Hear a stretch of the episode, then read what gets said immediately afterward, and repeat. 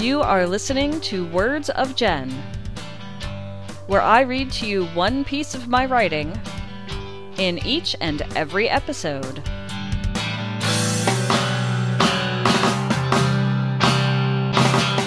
This is Jen, and you are listening to Words of Jen, episode number 36.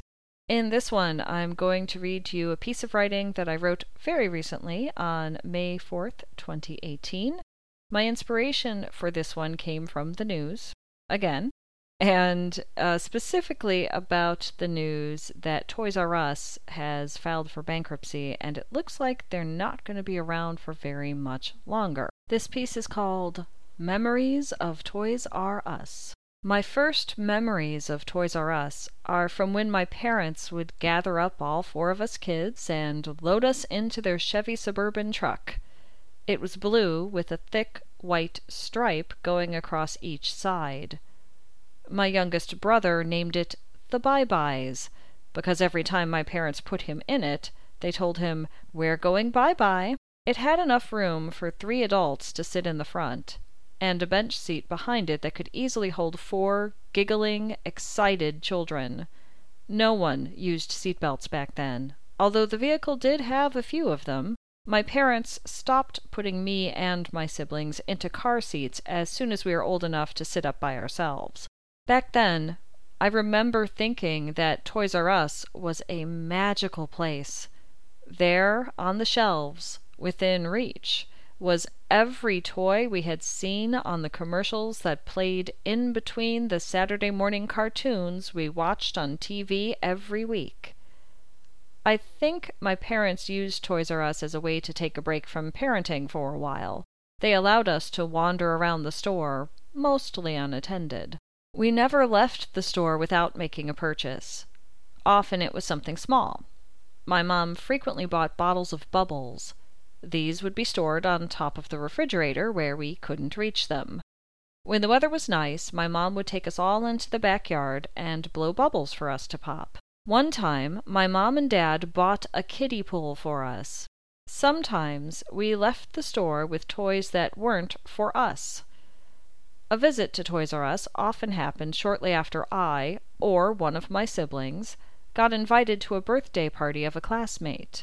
It was frowned upon for a child to attend a birthday party without bringing a gift for the birthday girl or birthday boy. Toys R Us was the most convenient place for parents to shop for a gift. When I was in elementary school, most birthday parties were held at McDonald's. Parents had to call ahead, so the McDonald's would set aside enough space for everyone. The party included the equivalent of a Happy Meal for each child, an orange drink, and a large rectangular birthday cake. Parents could throw their kid a birthday party at McDonald's and come home to a clean house. When a child at my school had a birthday party, his or her parent would invite all the kids that invited him or her to their birthday parties. Birthday invitations were made of paper, placed into sealed envelopes, and handed out at school. Parents found the invites in their kids' backpacks, and everyone went back to Toys R Us to buy gifts. They had unwittingly set up a suburban mom reciprocity system. In 1983, Cabbage Patch dolls became ridiculously popular. These dolls became the toy that every kid wanted for Christmas. I remember watching on the news scenes of full-grown adults rushing toward the aisle of Cabbage Patch dolls and getting into fistfights with other parents. They pushed, they shoved, they grabbed dolls from other parents' hands. It was terrifying. The parents in my neighborhood likely went to the local Toys R Us to battle for however many Cabbage Patch dolls they could get their hands on. I remember unwrapping a Cabbage Patch doll that Christmas, as did all of my siblings. I tried not to think about what my dad might have done to get us those dolls.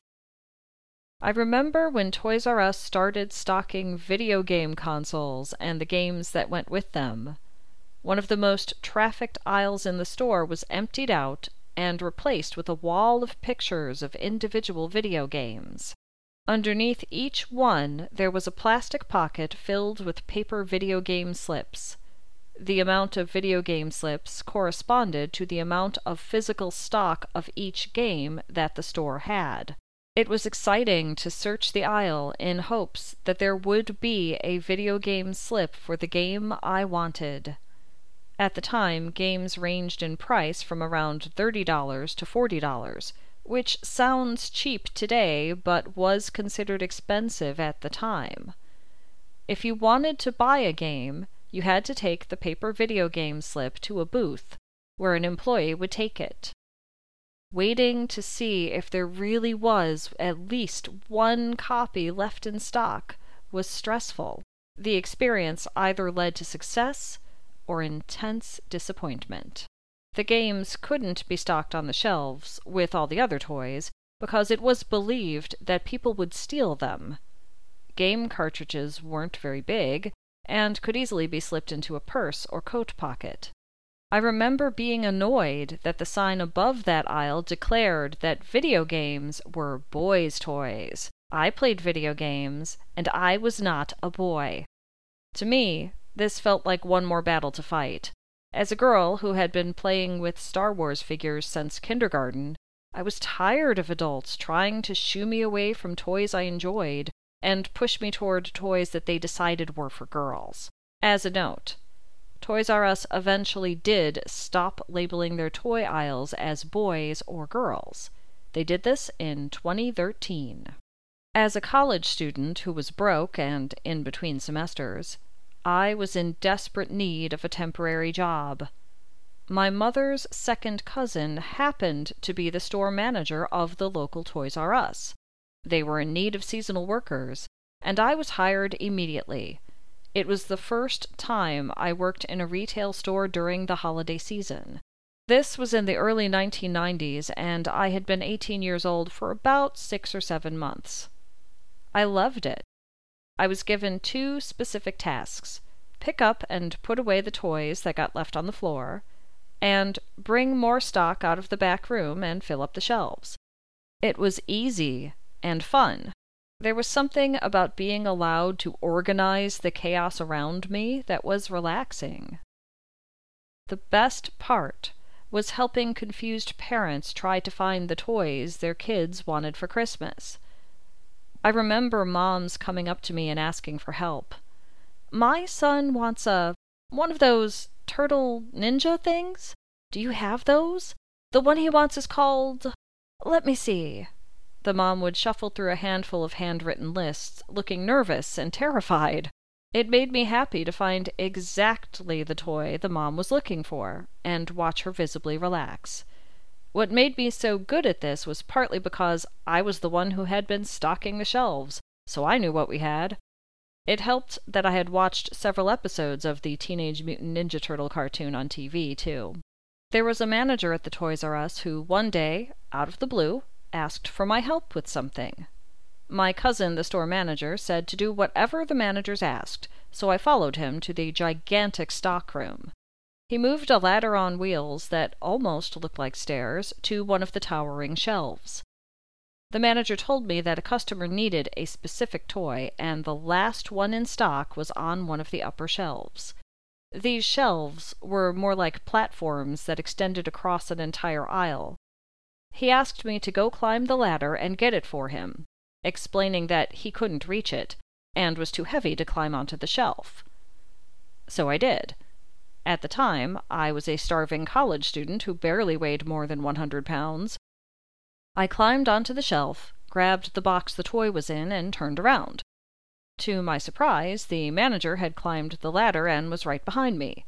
I handed him the toy, figuring he was going to rush it out to the customer. Instead, he stayed put. I moved towards the ladder, which was my only way down. He didn't move.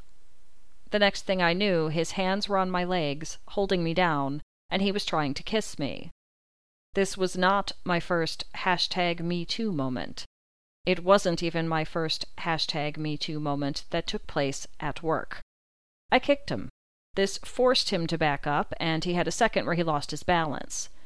I remember that the manager was angry about being rejected. He threatened me, saying that I almost made him fall. He said he was going to tell the store manager that I wasn't following his orders and that I would lose my job. Go ahead. She's my cousin. Which one of us do you think she's going to believe? The manager, who was probably about 5 years older than I was, became very pale. He got off the ladder, and I watched him walk away before I climbed down. About a week later, I heard from the other seasonal workers that he quit. I wondered how many of us had been victimized by him. I stuck with the job at Toys R Us until it was time to go back to school. My cousin was happy and promised to hire me back next Christmas, but I didn't end up taking her up on that. In short, life got in the way. Instead of coming back to my hometown in between semesters, I went with my boyfriend to his parents' house.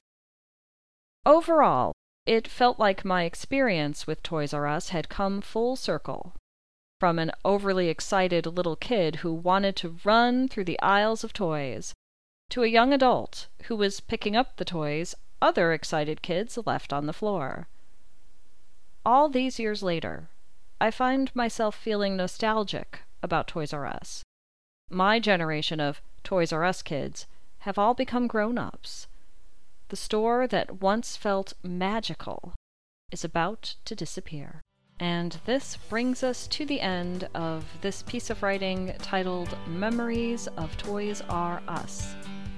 If you enjoyed listening to me read a piece of my writing to you, you can find more episodes of Words of Jen at bookofjen.net.